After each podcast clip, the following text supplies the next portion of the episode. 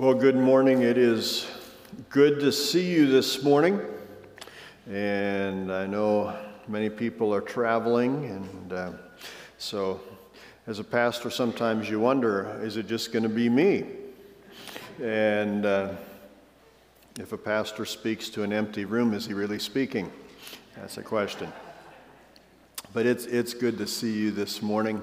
And I trust you will be encouraged. We've been singing about God's forgiveness and hope that we have in Him. And this morning we're going to be challenged in our forgiveness.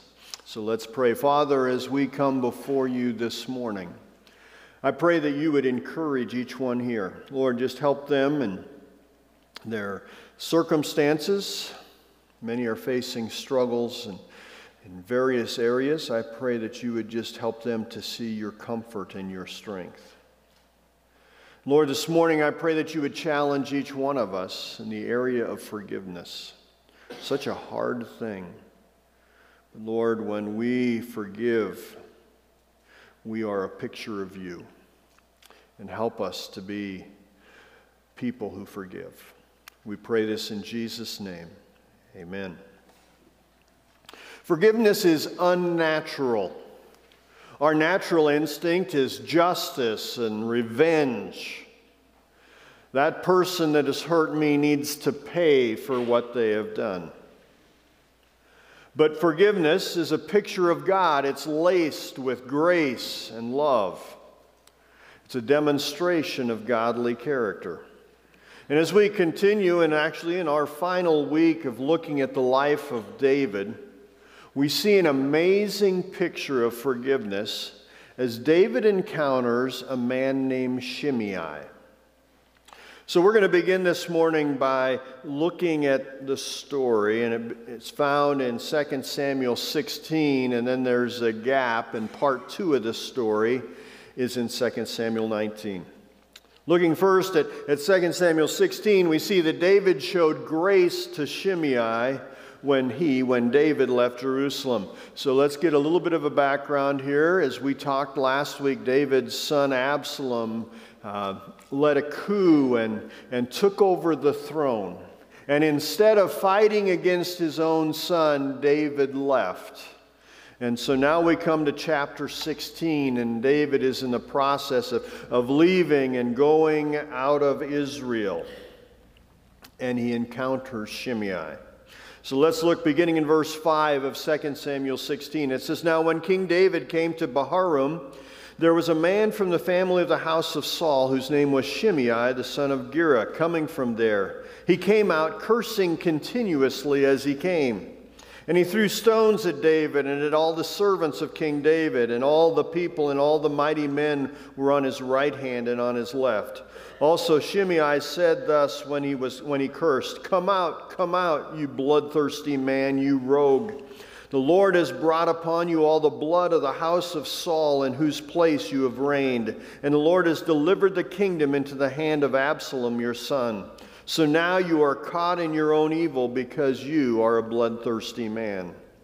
Then Abishai, the son of Zeruiah, said to the king, 'Why should this dead dog curse my lord the king? Please let me go over and take off his head.' But the king said, 'What have I to do with you, you son of Zeruiah? So let him curse, because the Lord has said to him, curse David. Who then shall say, why have you done so?' And David said to Abishai and all of his servants, 'See how my son who came from my own body seeks my life. How much more now may this Benjaminite, Benjamite, let me alone and let or let him alone and let him curse, for the, so the Lord has ordered him. It may be that the uh, it may be that the Lord will look on my affliction, and that the Lord will repay me with good for his cursing this day.' And as David and his men went along the road, Shimei went along the hillside opposite him and cursed as he went, threw stones at him and kicked up dust. Now the king and all the people who were with him became weary, so they refreshed themselves there." An interesting passage. So David is leaving, and, and it must have been so hard, the pain that was in David's life as he was leaving, watching his own son turn against him. And so as he's leaving, this, this person of the house of Saul, a Benjamite, decided that he would uh, kick the king when he was down. So they were walking along the road, and, and so he's, he was up on the hillside walking along parallel to them, and, and cursing and, and throwing stones, kicking dust, just being a nuisance. Now, by the way, and, and along with his cursing, we read there that he said some things about King David, some things that weren't true. Saying that, that David was intentionally taking over from King Saul, and that David was guilty in that, and the Lord was cursing David because David took over the kingdom. That was the farthest thing from the truth. If you remember watching the actions and the, the time between King Saul and David, David honored the king. David had opportunities to kill King Saul, and he chose not to, even though Saul was trying to kill him. And so here this guy was throwing rocks and, and, and cursing King David, but also lying about him. And so Shimei was just being a nuisance, a rotten person. And one of the king's mighty men, his name was Abishai. Now Abishai was the brother of Joab, who was the, uh, who was the general of David's army. And there were actually three brothers, and they were all mighty men. And just like Joab, Abishai had a little bit of a temper and uh, lacked some self-control. And he said, "All right, king, this is frustrating. This guy's lying about you. He's throwing rocks at us. Let me go up and take off his head. I won't even break a sweat. It's going to be so easy." And David said, "No."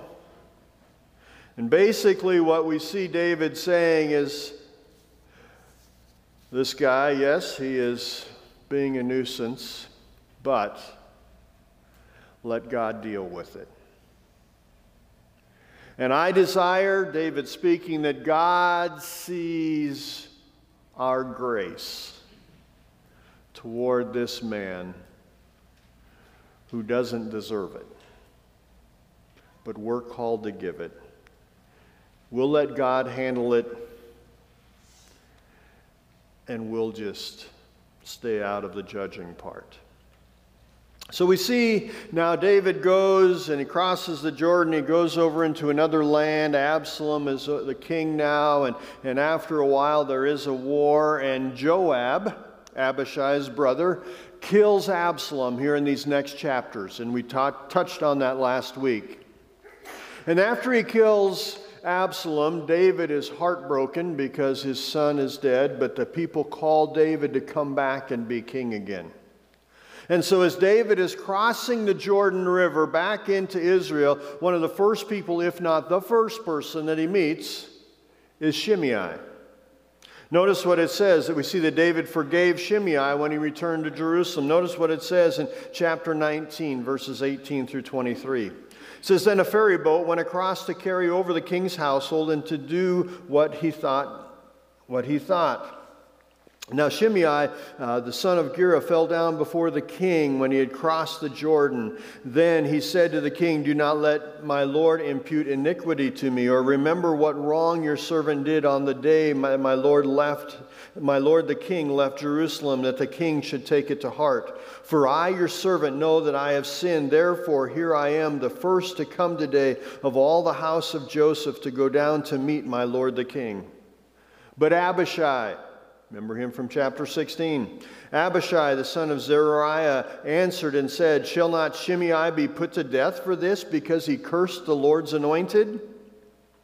Then David said, 'What have I to do with you, you sons of Zeruiah, that you should be adversaries to me today? Shall any man be put to death today in Israel? For do I not know that today I am king over Israel?' Therefore the king said to Shimei, 'You shall not die.' And the king swore to him." So what happens? They come back, and now David's the king again, and they cross the Jordan River, and they meet Shimei. Shimei has a whole different attitude. Circumstances have changed, and because of that, Shimei changes his vocabulary. Instead of cursing and lying about the king, instead of throwing stones, he comes and he, and he prostrates himself before the king, and he says, "Oh king, I'm so sorry." Now, Abishai has the same response that he had before. "David, let me kill him. He's not worth living." But once again, David says, "Abishai, no. We're not going to have any bloodshed today." And David forgave Shimei. Now, as we look at this, there's some principles of forgiveness that we find here in this passage and in Scripture that we need to apply in our lives. Again, forgiveness is something that is unnatural, but something that is necessary. In his book, The Art of Forgiveness, Lewis Smedes shares some steps to forgiveness. The first thing we need to do is rediscover the humanity of the one who hurt us. Now, that doesn't mean that we'll necessarily trust them as a close friend. It doesn't diminish the wrong that they have po- that they did or the possibility that they're going to do it again. But here is what it does mean. It means that we recognize that they are human with faults, just like us. Our natural response is to ask God to treat those who have harmed us with the justice that they deserved.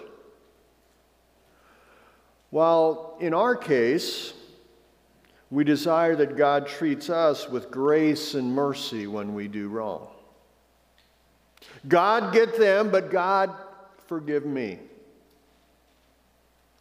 But we need to dis- rediscover their humanity, that just like us, they are sinful human beings. And with that, number two, we surrender our right to get even. When we're wronged, we want revenge. We would much rather sit on the judgment seat than on the mercy seat. Forgiveness involves our surrendering the right to vengeance.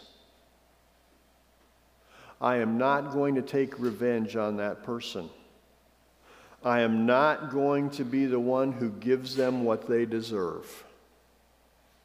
And when I forgive, I surrender that right to get even. Now, it does not mean that there is the surrender of any claims of justice for their actions. If they did something to break the law, they may be prosecuted by the law. But I will not seek revenge. And the third step is that we revise our feelings toward the one we forgive. I must begin to change how I feel about them. Remember Jesus in the Sermon on the Mount when he talked about how we deal with our enemies. He said that we're to do good to those who hurt us. We're to pray for those who have offended us, our enemies. We change our feelings and with that our actions toward them. That's why Jesus could say, "Love your enemy. Do good to those who hurt you. Pray for those who despitefully use you." We're to do good. So rediscover, remind ourselves that they are human, they're sinful people just like us. Surrender our right to get even and change our feelings. Those are the steps to forgiveness, but forgiveness is hard. Oftentimes, we do what we would call inadequate forgiveness.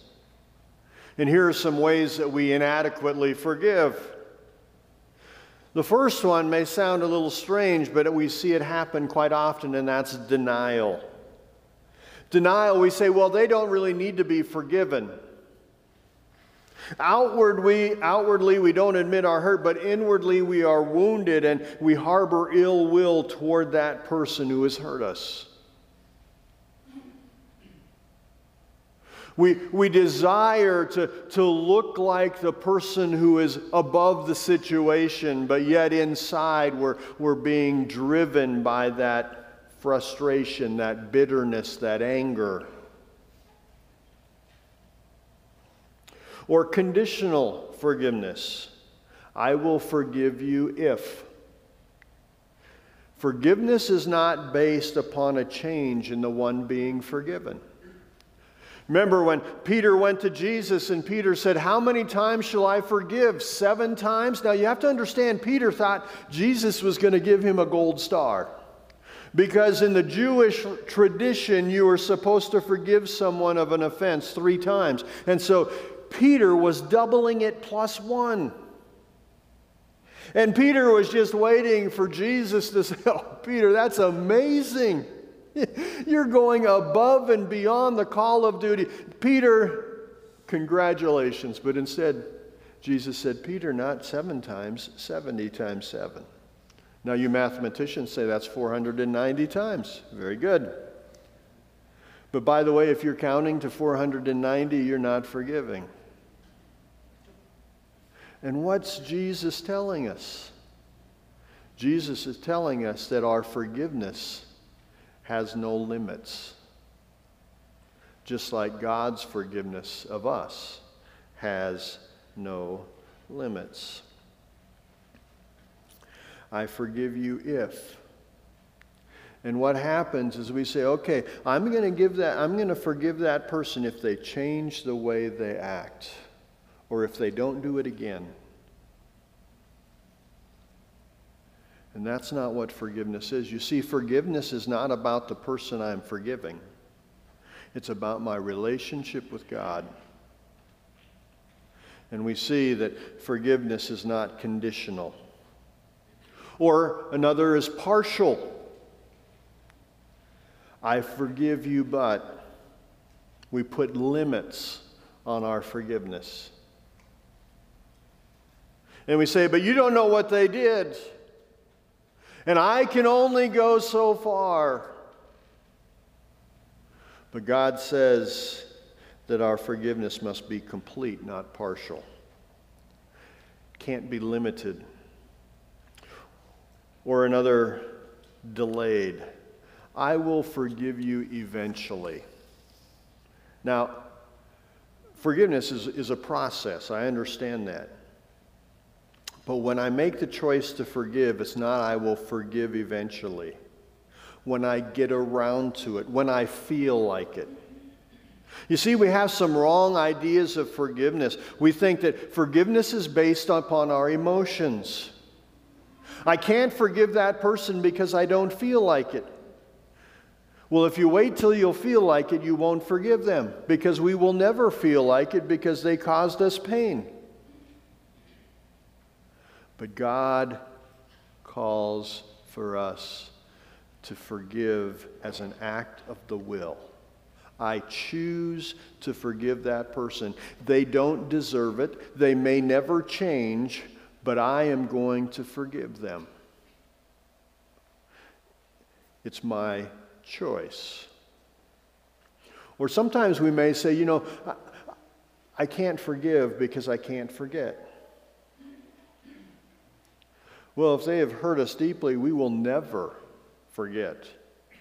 I challenge you to think back to someone who you forgave a long time ago. You still remember this, what the situation was, the circumstances that caused the pain.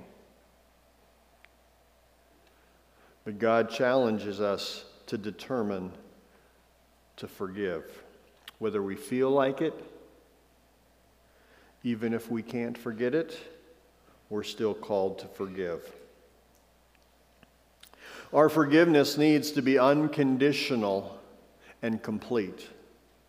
Lou Priolo reminds us of what forgiveness should include in his book, Pleasing People, and he gives three parts to forgiveness. Number one, you promise not to bring up the offense to the forgiven person so as to use it against them. We've all been tempted to do it. I'm pretty confident we've all done it. We've said to that person, I forgive you, but then in another intense situation, we bring back up their past offenses. It's sort of like the couple that went to the, see the counselor. They were having some marriage problems, and the counselor says, all right, well, what's going on? And the man said, well, whenever we get into a fight, my wife gets historical. Some of you will get that later. It probably wasn't that funny, but it's a, it's a very important point. When I forgive, I'm not going to bring it up against them in the future. And with that also, you promise to not discuss the forgiven offense with others. Oh, we're tempted to do this, and whether it's a friend or a spouse or a workmate, say it's a workmate, and then we come to our next coffee break at work and we share with everybody else the horrible thing that they did that we've forgiven them of. No, I'm not going to bring it up against them. I'm not going to bring it up to others. And thirdly, you promise to not dwell on the forgiven offense yourself, but remind yourself instead that you have forgiven the offender just as God in Christ has forgiven you, which is found in Ephesians four thirty-two. My relationship with that person, I choose not to bring it up against them. My relationship with others, I'm not going to gossip about it. And my relationship internally, I'm not going to just continually dwell on it. And that is a challenge. But it's what we're called to do when we forgive. Forgiveness is a difficult battle. Our pain is real, and our natural response is to strike back. We want them to feel pain. We want them to pay for their actions. David's forgiveness shines in stark contrast to the actions of Shimei, earlier to the actions of Saul. But that definitely continued to be a battle for him. Now there's a third passage concerning Shimei that's much harder to understand, and it takes place in First Kings chapter two. So in Second Samuel is basically the, the reign of King David. But then in the beginning of First Kings, he is getting ready to step back from the throne and hand it over to his son uh, Solomon. And in First Kings two, we see David giving some advice to Solomon. And here's what he says in verses eight and nine. Verses eight and nine of First Kings two, it says, and see, David speaking, and he's just been sharing about some people that Solomon needed to be aware of, some people that Solomon needed to encourage and be thankful for. And in this list, he comes to Shimei. So in verse eight and nine of First Kings two, it says, and see, David speaking, you have with you Shimei, the son of Gera, a Benjamite from Bahurim, who cursed me with a malicious curse in the day when I went to Mahanaim. And that's where he left, when he left uh, Israel, when Absalom was taking over the kingdom. But he came to meet me at the Jordan, and I swore to him by the Lord, saying, I will not put you to death with the sword. We read about that in verse nine, or in chapter nineteen. Now notice what he says. Now therefore, do not hold him guiltless, for you are a wise man and know what you ought to do to him, but bring his gray hair down to the grave with blood. What? David, the one who forgave Shimei, now is telling Solomon, watch out for him. If he crosses the line, execution. Whoa. There's a couple things we need to understand, and it's a hard passage. There's a couple things we need to understand. Number one is David, we saw in verse eight as I read it to you, that, that David kept his promise that he would not take vengeance on Shimei. He would not have him killed, even though that's what he deserved legally in their culture, in their laws. So why did he tell Solomon, feel free to go ahead and execute him? Well, a couple things. Number one is, I have a feeling Shimei demonstrated his snake-like character beyond that time when David forgave him. But David had kept his promise. And here was Shimei, probably still causing dissension in the kingdom. And Solomon, as a young and inexperienced king with a nation that was not, I'm sure, many wondering, is he going to be like David? Do we need to question Solomon's authority? Make sure that you don't allow Shimei to destroy the kingdom. And treat him with justice. Give him what he deserves when he de- or if he decides to go after you and after the kingdom. But it's a tough passage. One of the greatest stories of forgiveness, in fact, if, if you share what's the greatest story of forgiveness in Scripture other than God forgiving us, many people would use the name of Joseph in the Old Testament, the book of Genesis, where he forgave his brothers. An amazing story of forgiveness. But while his story of forgiveness is amazing, they had sold him into slavery. Originally, they were going to kill him, but they said, we're going to do something worse. We're going to make him a slave for the rest of his life. Killing him will be pain for a very short amount of time. Being a slave for his life will be misery, misery for many years. But what happened? Joseph rose to second in command of all of Egypt, and his brothers come because there's famine all around the region, and they come to Egypt to, to plead with this person of second in command of all of Egypt, not knowing it's their brother, and Joseph forgives them. But before he revealed himself and forgave them, a, cu- a couple things happened. First of all, he caused them a great anxiety when he put money back in their in their packs that they were given giving to buy the food, and then had them chased down and arrested. And then they, he had one of them who spent many months in jail until they brought back their youngest brother, Benjamin. So while he forgave, he was busy checking to see if they had changed. It's an amazing story of forgiveness, but we see the struggles that Joseph had, just like we see the struggles that David had. It is hard to forgive, but it is vital to forgive. And our story today gives us some aids to forgiveness, things that can help us forgive. How can we forgive? Well, first we need to keep the focus on God.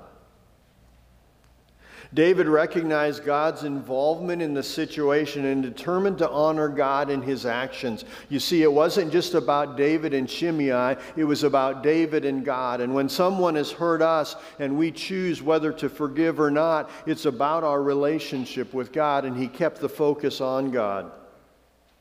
In Second Samuel chapter sixteen and verse twelve, as David is leaving, Abishai wants to go up and kill Shimei, and David says this in verse twelve. It says, "It may be that the Lord will look on my affliction, and that the Lord will repay me with good for his cursing this day." David said, it's in God's hands. God is the one I look to. And also remember our own sinfulness. David could think back to his sins.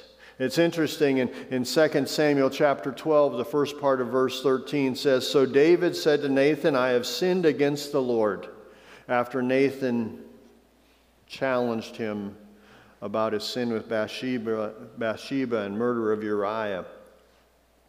But notice what it says in Second Samuel nineteen twenty. We read earlier, it says, "For I," Shimei speaking to David, "for I, your servant, know that I have sinned. Therefore, here I am, the first to come today of all the house of Joseph to go down to meet my lord the king. I have sinned Those words rang in David's memory bank, thinking as he stood before Nathan, pleading for forgiveness of God and having to say, I have sinned. We need to remember our own sinfulness. I must recognize that I am a sinner forgiving a sinner. Another thing we need to do that can aid us in our forgiveness is to cultivate a thicker layer of skin. We often allow small things to offend us. David did not let Shimei get under his skin, even when Shimei lied about him, tried to hurt him, cursed him. Proverbs nineteen eleven says, the discretion of a man makes him slow to anger, and his glory is to overlook a transgression. God is pleased when we don't allow offenses against us to control our emotions and to control our actions. We need to cultivate a thicker layer of skin. And then try to understand where they're coming from. David recognized Shimei's struggles. It does not excuse the sin, but when I understand the struggles, the circumstances, as well as the sinfulness in the life of the person who offended me, it can help me to show grace and forgiveness. But what about the dangers of unforgiveness? There are some dangers. We need to understand the destruction that a lack of forgiveness causes. A lack of forgiveness prevents worship. Matthew five, twenty-three and twenty-four, Jesus speaking on the Sermon on the Mount said, therefore, if you bring your gift to the altar and there remember that your brother has something against you, leave your gift there before the altar and go your way. First be reconciled to your brother and then come and offer your gift. When I don't forgive or I don't seek forgiveness, both sides of the spectrum, my worship is inhibited. Whether I am the one who needs to forgive or I am the one who needs to ask for forgiveness, when I don't deal with that, my worship is hurt. Our, a lack of forgiveness affects our relationship with God. Jesus reminds us of that important principle in the Sermon on the Mount. We just looked at chapter five of Matthew. This is in chapter six.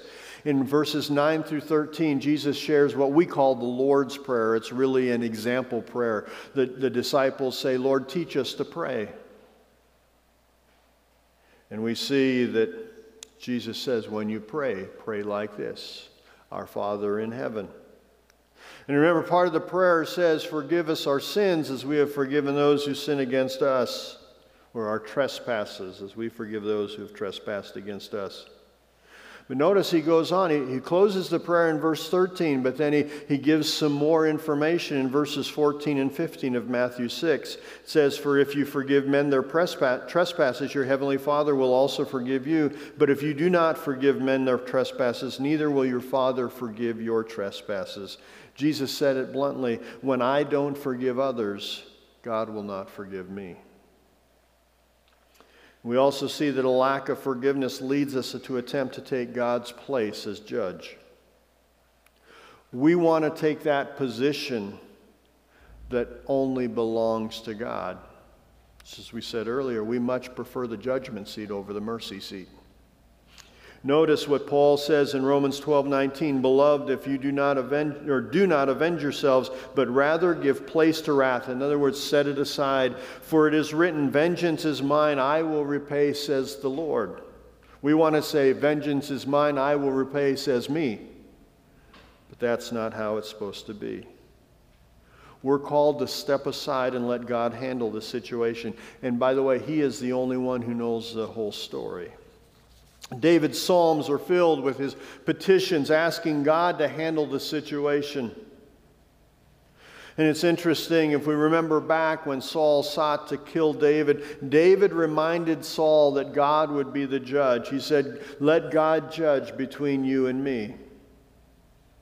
We need to step back and let God handle the situation. And we see that a lack of forgiveness leads to other sins.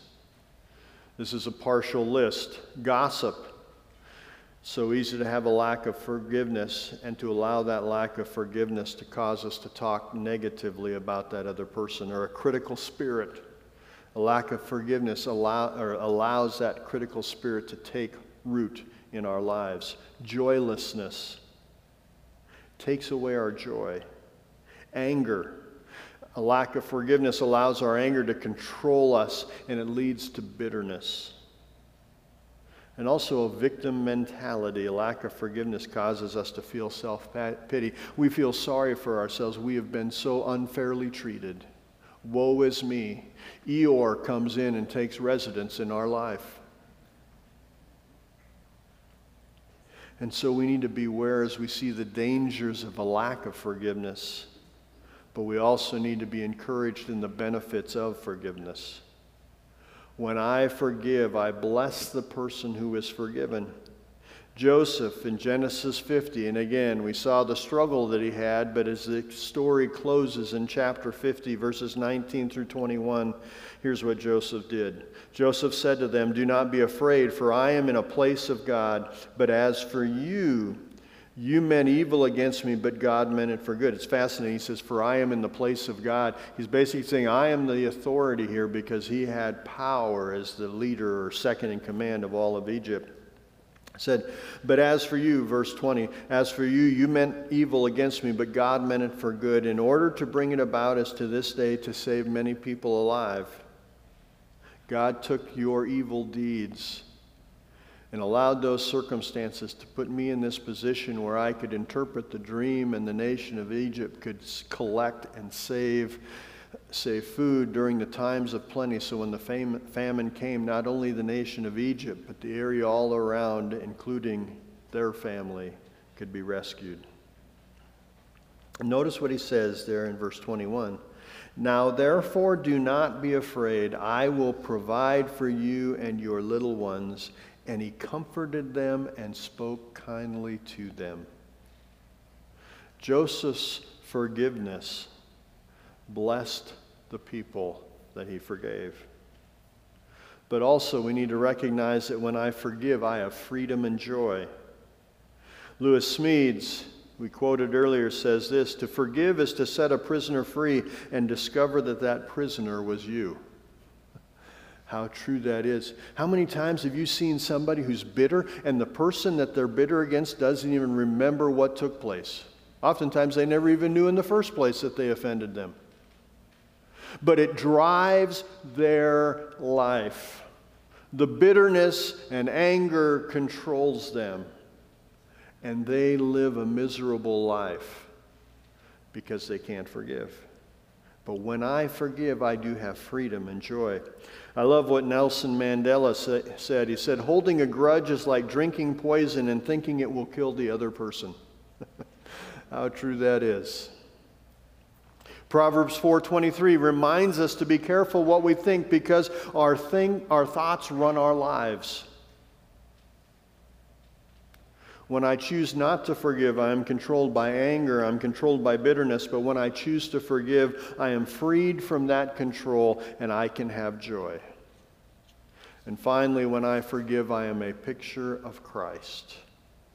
When I forgive others, it points to God's forgiveness to us all through Christ Jesus.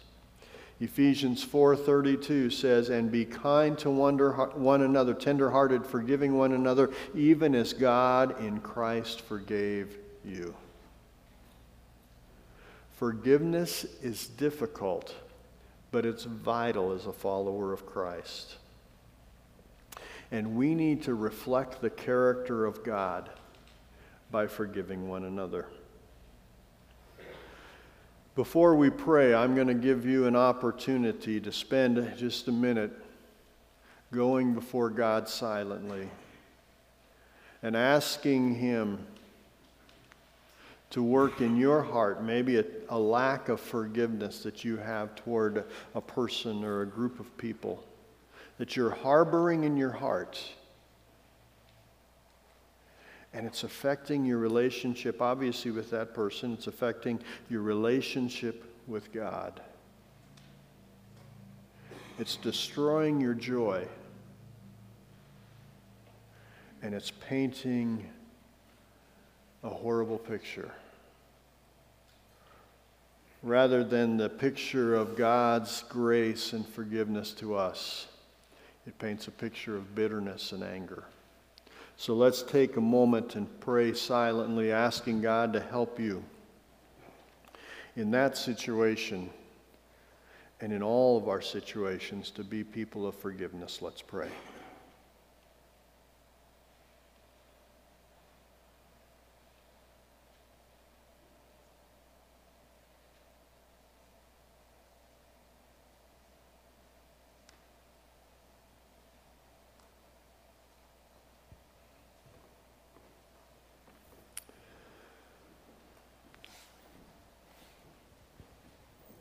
Lord, we thank you for your forgiveness in our lives.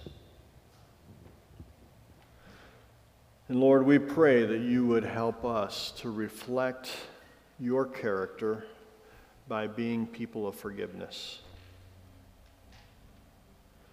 And Lord, I know each and every one of us struggles with the decision to forgive. Help us to recognize the benefits of forgiving and the dangers of unforgiveness. Lord, give us the grace and strength that we need to forgive others who have hurt us. And Lord, may you be glorified in our lives as we reflect your character in this area. We pray this in Jesus' name. Amen.